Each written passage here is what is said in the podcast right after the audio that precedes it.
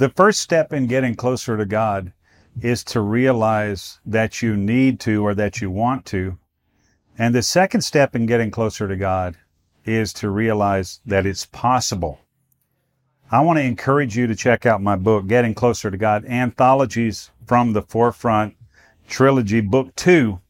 I think this will really be helpful to you in your pursuit of the Lord and help you understand what I learned over the first 30 plus years of my life as a believer, as a minister, and as a missionary in uh, a lot of the countries of the earth. Check it out. Anthologies from the Forefront, Book Two Getting Closer to God. It's on Amazon.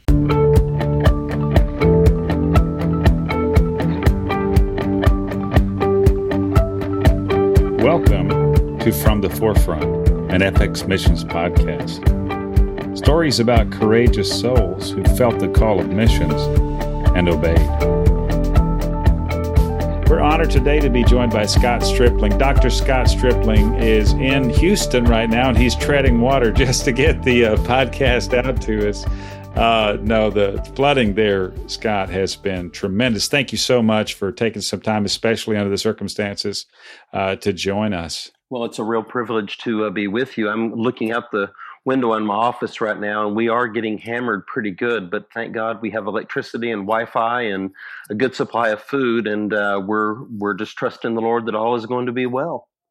Wow. Well, I know it's been a super challenging environment there with Hurricane Harvey. I guess Hurricane mm-hmm. now Tropical Storm Harvey, who is back in the Gulf, and then you know looks like he's headed. Maybe the eye will come over you guys, and you'll get a relief from the rain. Well, we we've seen all of Harvey that we want to see, so we're we're ready to send him on to uh, visit other other folks now. I can well imagine. But again, thank you for for being here, Scott. I wanted to just take a few minutes to get a, a quick biographical sketch of you. You were on the Leadership Moment or other podcasts some time back, and you talked about getting things done and, and some keys to how that could be accomplished. For those of you who haven't heard that episode, I recommend it to you highly. Leadership Moment uh, with Scott Stripling, Dr. Scott Stripling. He was maybe episode 107, something to that effect. But thank you uh, for doing that and for coming back to take more time with us. Want to get to know you a little bit better. I know you have a you're an archaeologist. You have an active dig site in Israel.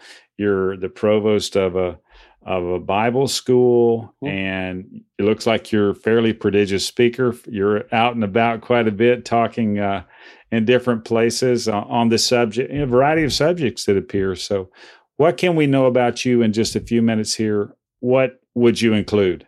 Well, Scott, I guess the the short uh, bio would be that I've been married for almost thirty five years.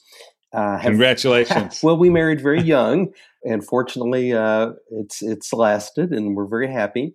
We have four grown children and two grandchildren. We live in the Southwest Houston area. I serve as the director of excavations for the Associates for Biblical Research's uh, excavation at Ancient Shiloh. And prior to that, I was the director of excavations at Khirbet el-Maqatir, which is nine miles north of Jerusalem. And mm. uh, I also serve as the provost at the Bible Seminary here in the Houston, Texas area. And the two work together beautifully because I'm able to involve students in doing firsthand biblical research. So they're not just reading what others have to say about evidence, but they're actually doing firsthand investigative work, which is uh, quite fascinating. Uh, I'm the author of several books. Uh, since the last time we spoke, the second edition of The Trowel and the Truth has come out and it's available all over the place, but probably easiest to get for folks through Amazon.com. Mm. And it's a series of synchronisms between the archaeological data and the biblical text that open up a dialogue, if you will, between what the Bible says and what archaeology has to say. Fascinating. I mean, that's a connection we, I think, in general, don't see often enough. Or, I mean, there's a lot I think uh, Revelation in there, the little bit of exposure I've had has always been fascinating on that front. So, very cool, very cool. I, I think it's cool also, as you mentioned, with the uh, students getting kind of getting their hands dirty on the practical side of things.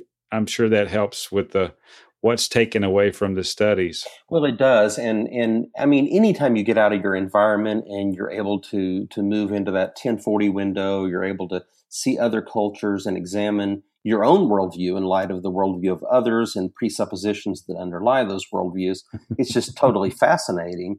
So not only are they able to to move in a multicultural environment, but also to do that original firsthand uh, biblical research, which will impact the, the rest of their lives and ministries. That is such a, a key set of uh, pieces there for really producing some people who have themselves well grounded in scripture, in history, in perspective, and multicultural exposure. Sounds like a great, a great, great thing. Well, it really is. I mean, my goal is that when it's all said and done, that people would say of us, like they said in the book of Acts, that those who have turned the world upside down have now come here. yes, and uh, they said it with trepidation. Yeah. So I, uh, it must mean we have some some power when it can be truthfully said of us that way. So yeah, I, I remember that scripture, and and it, it's a personal favorite. I hope to represent that myself. So yeah, thanks for thanks for mentioning that. So you know, as you mentioned, there are a few things there about worldview. I've had some personal exposure to some worldview curriculum and that, but what would you say in your traveling and in your different, you know, ministry aspects or in the churches you speak in? What would you see as uh, one of the lacking or most needed components in the Christian worldview hmm. that that should be filled in? Those blanks filled in. For me personally, I, the thing that I see as a challenge is having a comprehensive worldview. We see people who believe in God and believe portions of scripture and and they're trying to integrate it, but maybe they lack a model that enables them to do that. And I see really covenant as a model that enables us to see life the way that God sees life. And I, I believe mm-hmm. that the sovereignty of God overriding everything. I sit here in the middle of a hurricane as I speak, that the sovereignty of God is is a real thing. I don't believe in dualism. Mm-hmm. I think a lot of the fragmented worldview within evangelical circles today is a result of embracing dualism, that uh, mm-hmm. God and Satan are still locked in this eternal battle and that good and evil must coexist together. I believe that the mm. triumph of the cross seated Jesus on David's throne and that he has full authority right now and that he uh, he's eager to bring us into proprietorship in this family business that we embrace that that worldview and that authority that we represent him with full authority and uh, that nothing can happen to us without God's permission and if he allows it then it's good for us even unto death because life wow. is not about us and our happiness it's about God and his glory. Wow. That was a lot in just a minute or maybe a minute 30 that was powerful man. I, am tracking with you and I, so many things come to mind just one element after another there the dualism struggle that you're talking about one thing i think the lord showed me many years ago or some years ago maybe more than 10 maybe 15 was that you know the throne of god is is unthreatened right and also that satan isn't god on the negative. You know what I'm right. saying? He doesn't compare in any way, nor does any created being compare in any way to God Himself. Yeah. He is transcendent, He is higher, He is far beyond. And I think sometimes as believers we give we give our minds too much to maybe not the spoken aspect. Nobody says that the devil is equal to God, but a lot of times I think we give that type of credence to the devil in our thinking. It certainly trips us up if we do that. So, very happy to to hear your comments there. What else about worldview do you focus on when you try to teach aspects of that? I know there's a link specifically on your site that talks, you know, about worldview, and I, would like to direct people there under the scottstripling.net slash media dot html there are some audio messages there. That worldview reset. What can you tell us about worldview reset? Well, I think that's uh, exactly what I'd like people to do is sort of take a step back and examine what they believe and why they believe it, and is it consistent with the character and the nature of God? If we embrace the the truth, the overriding truth that God is sovereign, and that nothing happens to us as believers without His permission, then that means I don't need a, a devil consciousness all the time. I, I, that mm. I'm aware that oh, it's like a magical formula that if I say something wrong or do something wrong, that now Satan is is out to get me. Hey, when I read the book of Job, I see that Satan had to go to God to get permission before he could touch his servant. And mm. and God allowed it, and it was for Job's good. And mm. I, and that's what I believe about my life, and I believe that's true for all of us.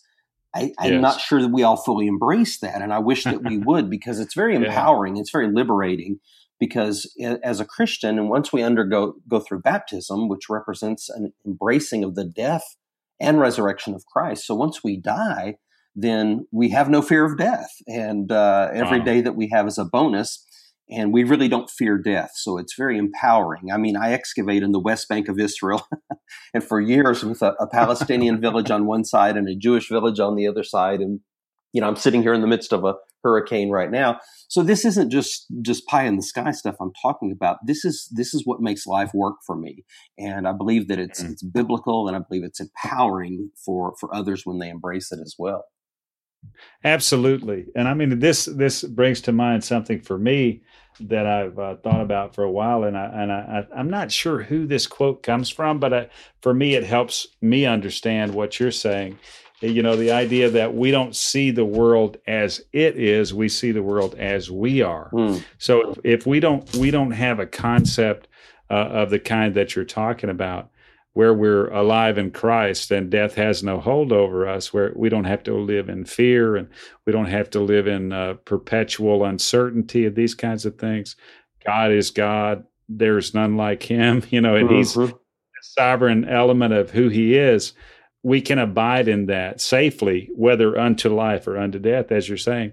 But if we don't see those things, if our mind is not open to this idea or open to this reality, then we are hampered by constant fear, or maybe we feel the the universe and our country and our you know our world and our life is in some kind of a flat spin yes. that we can never get out. We experience that as a reality, even though in reality, God is on his throne. What we experience depends on how we look at and how we perceive what's around us. Mm-hmm. So that, that to me is, is, is powerful. For me personally, I, I think that a lot of the informing that I've had of this kind has come be, by being exposed to different cultures, different perspectives, different contributions, if you will, from believers in other parts of the world. How has that uh, impacted you, well, if it has? Well, certainly it has. I mean, we're all products of our environment to some extent. I think presuppositionalism is a is a big key, and uh, I would refer the listeners to get depth on this to go to Cornelius Van Til, who wrote extensively on presuppositionalism. But we all come with certain biases and presuppositions and, and that's okay. I mean, I can, my biases are, are informed, I believe, by hundreds of synchronisms between the archaeological data and the biblical text, for example, where I can mm-hmm. give you mm-hmm. hundreds of examples of where the Bible says this and it's confirmed by archaeology. At, at mm-hmm. a certain point, I think a rational person would have to reach the conclusion that the Bible is, for example, a reliable historical document. Mm. So then, yes, I do have presuppositions. Just before this interview started, I was responding to um, a major newspaper in Israel that wanted my reaction to a front page story that just hit there. And uh, the the authors are are their presuppositions are so so evident. They're they they question when the Bible was written. They question the historicity of the Bible. They think that the Ark of the Covenant wasn't in Jerusalem until the time of Josiah, and they think they've got archaeological reasons to support that. Well, I'm putting together my statement because they're wanting to quote me in a response to this in in uh, this Saturday in Israel. Mm. It's just so clear. The the presu- these are brilliant uh, excavators, by the way, but their presuppositions that they cannot trust the Bible as a historical historically reliable document are are, are clearly evident in the Haaretz article my response, my presuppositions will be clear in that too. So I think the, the challenge for me is to be honest about my presuppositions.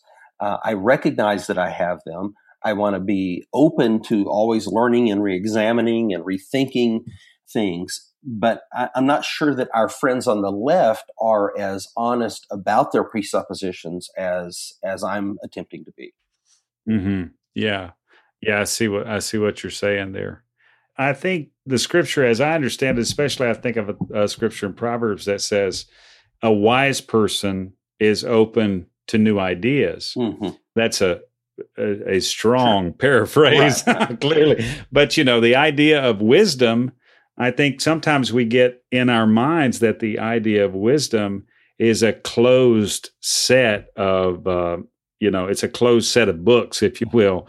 But, and may, maybe wisdom in the ultimate sense is complete. But as we understand, embrace, and participate with wisdom and gain wisdom, you know, that, that book's uh, those books are certainly not complete inside of me by any means.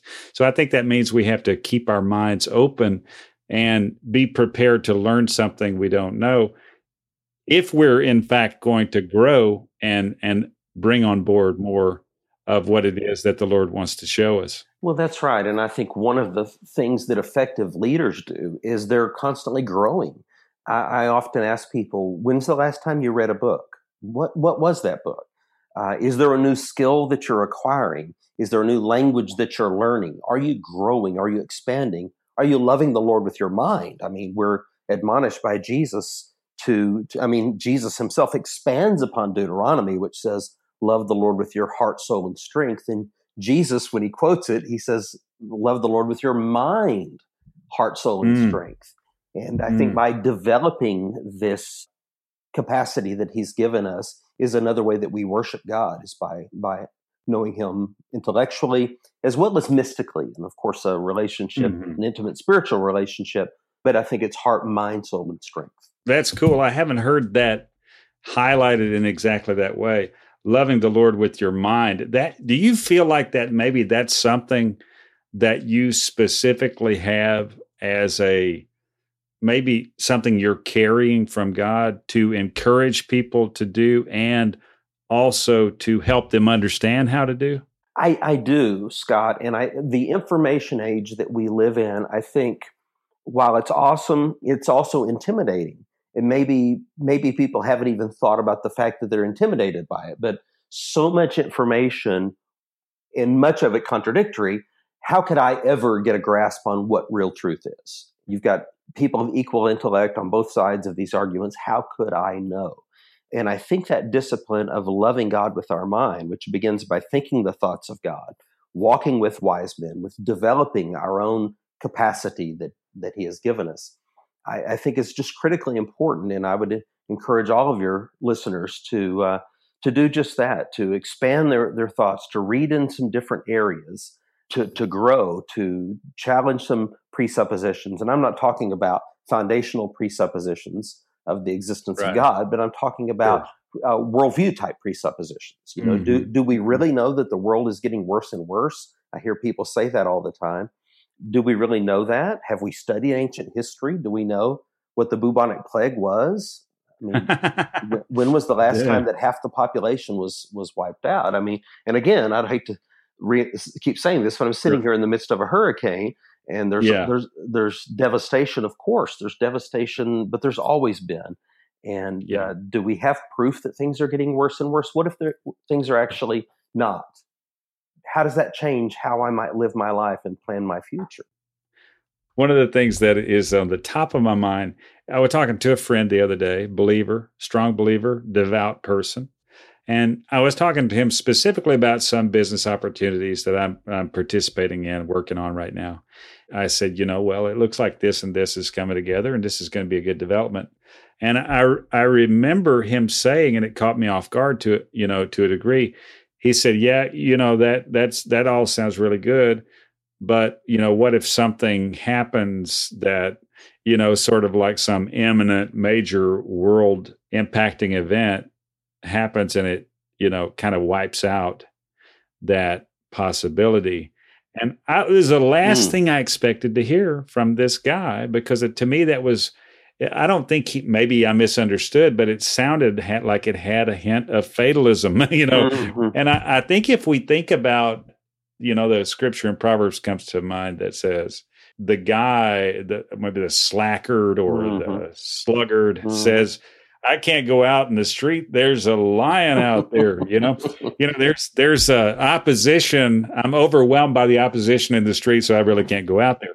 That kind of felt like that to me. Do you see this often, or sure. does that make sense? Do you oh, see absolutely, this often? Absolutely. Absolutely what what what if I were to fail? But I say, what if I were to succeed? And I think um, when we begin to to really tap into the goodness of God and the, the greatness of God, it empowers us with a boldness. The Bible says the righteous are bold as a lion.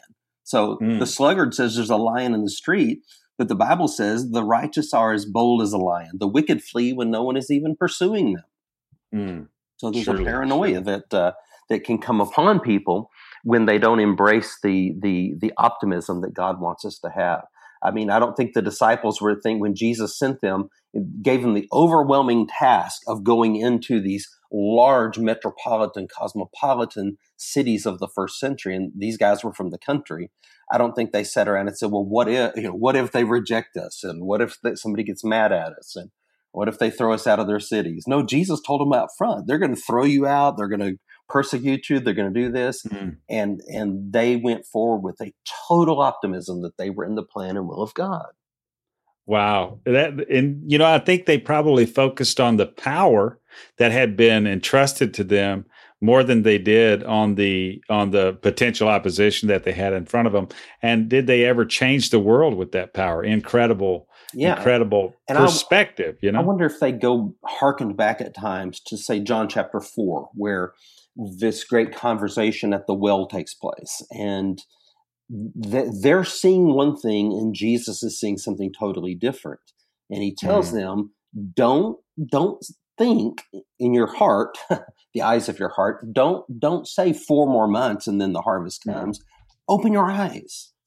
Mm. Open your eyes. I mean, he was seeing something that they weren't seeing.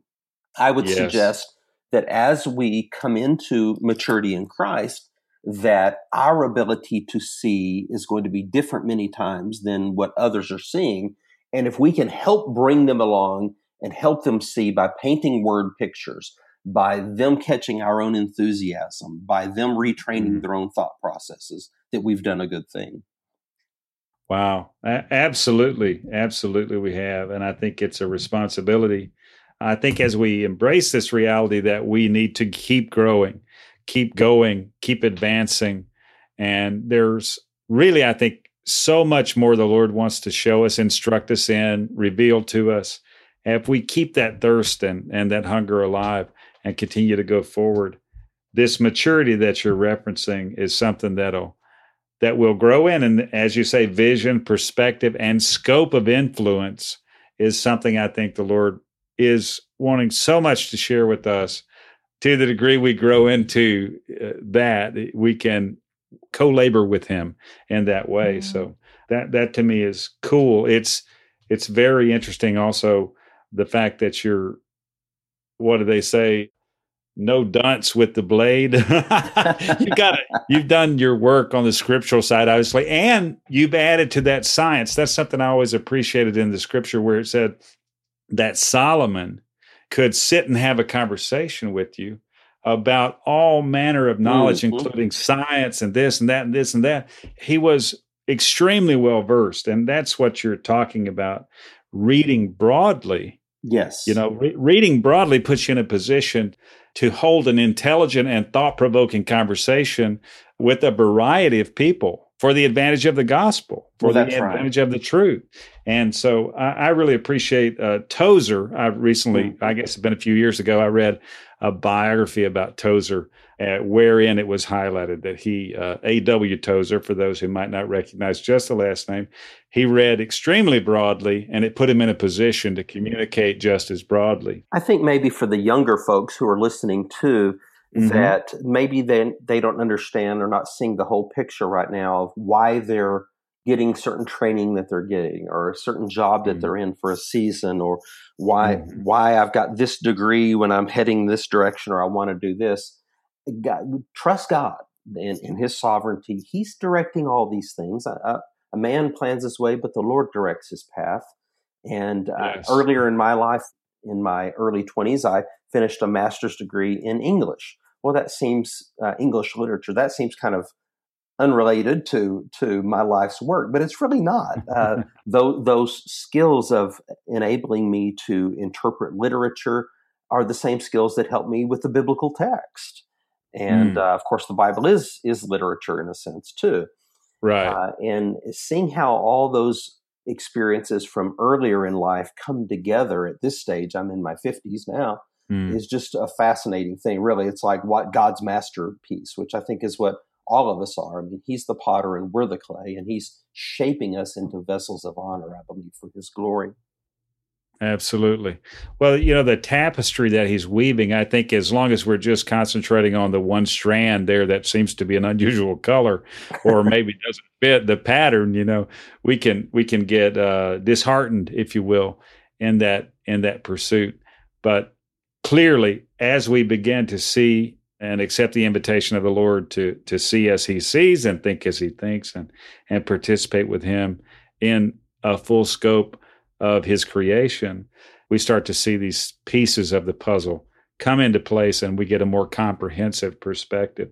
Uh, I do have one question for you. You mentioned a name when you spoke about presuppositionalism. Mm. I must say, I probably am not doing a great job of pronouncing that because I, it's not a word I've said a lot before. So, presuppositionalism you referred to a, a, name. Can you give that to us again because it passed quickly? Yes, Cornelius Van Til. Cornelius Van Til. Okay, the, the great presuppositionalist. Um, okay, just a, a, fascinating philosopher, Christian philosopher. He was a Reformed theologian and mm-hmm. um, lived in the early 20th century, basically, or on into. I, I, think maybe he died in the 1980s, but uh, okay, uh, had a yes. had a fascinating career as a writer and influenced many of our, our great Christian thinkers and writers today. Very cool. I wanted to make sure that wasn't lost. I didn't want to lose it personally, but I didn't want, I wanted to make sure it was a, able to be captured. And the idea going back just briefly, presuppositionalism is what is the assumptions we bring to the table. Really That's is what right. you're, what you're saying. This is like, maybe this is what our context has informed us to per- believe. Maybe our, our family uh, situation, our background, our personal history, and maybe even culture has informed us in a certain way. All of those things together, all of our influences and, and the, our perspectives come together to create a certain set of assumptions. And those he's speaking to in this presuppositionalism. But I guess the first key to that is to realize you have them. That's tr- to be self aware. There's an important word. The, the word is sentient to be self aware. I am a sentient being created by God. I am self aware. Descartes, hmm. the great philosopher Descartes, gave us the, the Latin phrase cogito ergo sum. I think, therefore I am. Um, I am sentient. I am aware mm-hmm. of who I am, how I fit into my environment, how I am impacting my environment, how I'm being impacted by it. I am mm self aware of the existence of God and who I am in my identity. And I think that's a powerful thing. So when when when I embrace the fact that I am a sentient being created in the image of God, and I discover what my purpose and identity is, then I'm empowered. I mean, I think Rick Warren wrote a great book, uh, the the Purpose Driven Life. Yes. When when I am empowered with that that realization, my I really do have a purpose driven life, and I think a lot of organizations, if if they're succeeding, it's because they're purpose driven. Well, I ha- I wasn't thinking Rick Warren, though I have read the book and I'm I'm a, certainly a fan of, of his work. I wasn't thinking that when you were talking sentient, but so you know that's a great sentient. Sentient is S E N S I E N T. Am I correct? Yes. Uh huh. Okay. So just wanted to make sure I got that right for those who are going to have to, like me, listen to this several times and pull out the nuggets. So I want to make sure we give the tools uh, available and necessary well, in other words, it's a it's a quality that other animals, species, for example, don't have.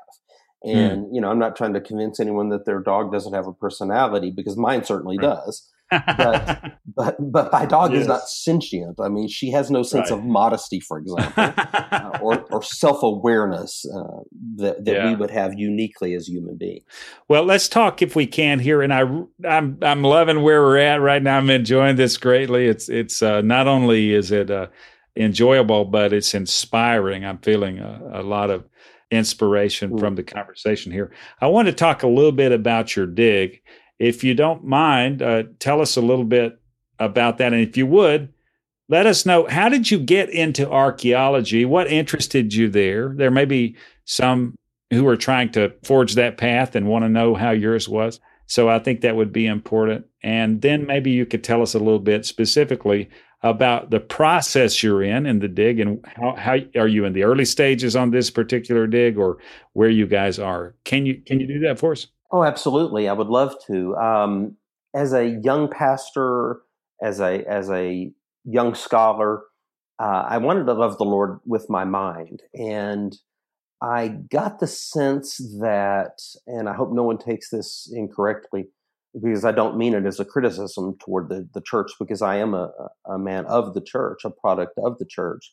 Sure. But I, my sense was that the way that we do church in the 21st century mm-hmm. may not have been exactly what when John the Baptist and Jesus were strategizing about this thing called the kingdom of God, which was going to change the world. Maybe this isn't exactly how they envisioned that it was all going to happen. Yeah. Okay. So uh, that was my sense. And mm-hmm. I, I had this yearning to understand the historical Jesus. And I don't mean in the, the historical criticism realm uh, that some people use that term, right. but I mean, yeah. uh, get me back to Jesus of Nazareth. Okay. How can mm-hmm. I peel mm-hmm. away the layers of tradition that shouldn't be there and get back to that kernel, that core of of the Jesus message. I want the Jesus movement, and and mm-hmm. I saw archaeology as a means by which I could begin to peel back the layers of the centuries and to get back to that that original Jesus movement. And in that mm. sense, I have to say that I'm pleased. I think for me, it has done that. It has enabled me to, uh, while I by no means understand everything, but to to get back to that original late Second Temple period Judaism and see what it meant to them then and there, and hopefully by the help of God to communicate it to, to people here and now. Now, I, I kind of worked my way up through the archaeological ranks as a volunteer, as an assistant square supervisor, as a supervisor, as a, as an assistant director, as a co-director, and then finally, you know, the the, the director of my own excavation. Mm. Um, the project that we're working on now at uh, Ancient Shiloh, which is 20 miles north of Jerusalem, just started last year. So this is our, our just completed our first season of a multi-year mm-hmm. project that could go anywhere from five years to 20 years, just depending on how things go. Um, our initial mm-hmm. goals, I think I'll be able to address those in five years. But what usually happens, Scott, is that in the process, we uncover a lot more questions that, mm, that need yes. to be investigated we're we're very excited about what we're doing at Shiloh excavating on the, the northern platform, or rather the northern fortification uh, area, and mm. I, I, think we're we're shedding significant light on that transition between Canaanite hegemony and Israelite control of the land. And I, I hope over the next four seasons to be able to to shed significant light also on where the tabernacle rested at Shiloh and mm-hmm. I think mm-hmm. we already in season one have uncovered evidence of that that early Israelite cultic uh, activity because for th- over three centuries before Jerusalem was anything, all of Israel worshipped at Shiloh. I mean, it was mm-hmm. all about Shiloh. And mm-hmm. I, I think about Jeremiah 7:12, where God told Jeremiah, Go now to Shiloh and see what I did there, that place where I first caused my name to be known. See what I did because of their wickedness and make it known. Mm-hmm. And of course, this was Jeremiah's warning to the people of Jerusalem of what was about to happen to them as well. So yes. I, I, feel like that's kind of my mandate is to go now to Shiloh and see what I did there, uh, examine the evidence, and make it known. That's powerful. Uh, on a completely different subject, and just as a, f- a footnote for future reference, I'd love to talk to you about uh, the ark and Obed Edom's house and some of that stuff at some point. Completely well, different subject. We'll have, let's do that. That I was just responding to the Israeli newspaper I was telling you about. That was what their question was about too. So I was really? just responding to that about an hour oh, ago. So uh, okay. I look forward well, to a future conversation with you about that. It's a fascinating subject for me, and I mean just the way the the way the text reads there about the impact or the effect in Obed Edom's house about you know when the yeah. ark was was present there after obviously the tragedies of trying to bring it up in a way that was uh, not the way it was supposed to be born yep uh, forward but yeah another conversation but shoot me a link to that article uh, I, uh, I, will it's kind of it's based in the uh, the new dig that started at Kiriath Jearim but uh, uh-huh. remember before the house of Obed Edom it was at Kiriath Jearim Right. And uh, there's a new dig that just started there that's kind of controversial. That's making a bunch of claims that maybe the Ark of the Covenant stayed there and it wasn't taken to Jerusalem like the Bible says, and so on and so oh. forth. So, oh, welcome wow. to my world. That's the skepticism that I get to address on a uh, on a regular basis. Well, that's too heavy of a lifting for me, but I'll appreciate it from the distance at which I can see it. But uh, oh, yeah, yeah stay out of the fray. You don't want to take any punches here. I'm saying it sounds like they're swinging. So very cool. You guys are. I really appreciated your commentary about the Jesus movement or the the movements of Jesus. You know mm-hmm. the the original sort of thrust and of understanding what can we gain from that. Very very cool. I've I've often said personally that you know Jesus style. You know there's a style about the way that Jesus did things that is in in in scarce supply. It seems like so much in our times that I think could inform us and, and really be a blessing to us if we could come to understand it and cooperate with it. Yeah, Scott, I think we're all caught in a vortex in a sense. I mean, um, the the information age and all the just the regular pressures of life, but it seems like there's a, a vortex that that it's we've all been sucked into, mm-hmm. and uh, it's only by the Spirit of God that we're able to then step out of that and I think see things from God's perspective, and then help others to see that as well. Right, absolutely. We'll have to take that for a subject of future conversation. So as we're as we're kind of closing up here, and again, I, I would love to have you back on. I think we'll we'll make plans to do that uh, soon. Thanks again for your time this time and previously on our leadership moment. What can we pray for you guys about as a ministry? I know you've got a lot going on. What can we as a as a group who've benefited from your contribution here. How can we pray for you and what you've got going on? And what should we watch for in terms of announcements or things like that? Well, thank you for asking, Scott.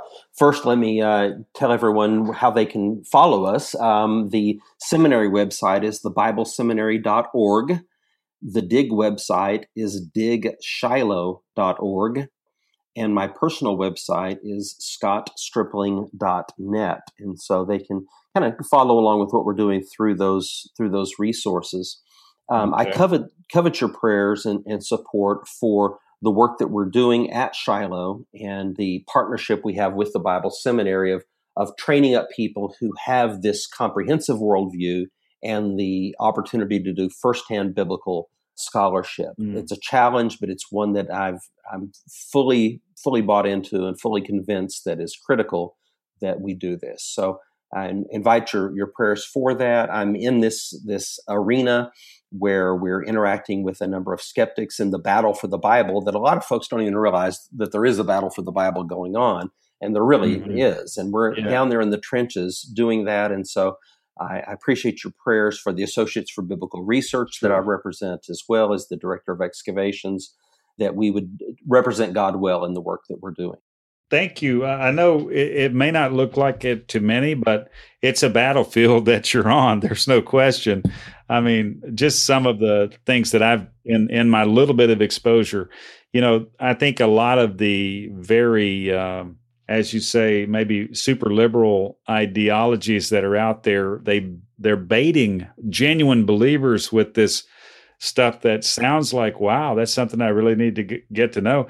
The historical Jesus, as you're mm-hmm. saying, or other things of that kind, where a, some kind of a story is set forth, where really the the the foundational elements of our faith we're being tricked into of the conversation in a way that that that makes us question the principles of reality itself and and the truth and and to me that I appreciate your efforts to withstand and speak wisdom and truth to those venues. I've only seen a little bit of that, but I know in your in your purview that is all around you. Do you do you see that? Oh, absolutely. And I appreciate the opportunity to make it known to your listeners. If they'd like to know more, they can check out my new book, The Trowel and the Truth, also. And they can okay. contact me through social media, through the website, or through social media and so forth. And I look forward to maybe having some of them join us as volunteers at our excavation and becoming friends and uh, partnering with us. Absolutely. Well, once again, Scott, thanks. The Trowel and the Truth, that's your new book. And you yes, said it's sir. available broadly, but on Amazon uh, mm-hmm. in terms of convenience. Very cool. We'll check that out. Thanks so much, so much, so much for being with us. It was exhilarating. I, most of all, have enjoyed it and, and been enriched. I'll include your contact information in the show notes and we'll look forward to seeing you downrange. And I'll look forward to having a coffee with you and the discussion of Obed Edom's house when Houston dries out. well, blessings to you, Scott, and to all of your listeners. All right. Thank you very much, Scott. Okay. Take care. This is Scott McClellan with your From the Forefront. Contact me or us. Please do so at fxmissions.com. This podcast made possible through the partnership of Engaging Mission Show bringing missions home, and encouraging you to hear a message, make connections, and take action. Find out more at engagingmissions.com. Thanks for joining us for the FX Missions podcast from the forefront. If you'd like to find out more about FX Missions, please do so at our blog, fxmissions.com. With quite a bit of content out there, we hope you enjoy it. Also, if you'd like to rate us on iTunes or whatever podcast service you use, we would really appreciate it. And find out more about today's guest at our Facebook page. Just search for From the Forefront on Facebook. If you know of someone who should be featured on From the Forefront because of their forefront missions experience or exploits, please reach out to us at info at fxmissions.com. Thanks again for joining us. And until next time, I'm Scott McClellan, and you have a good one.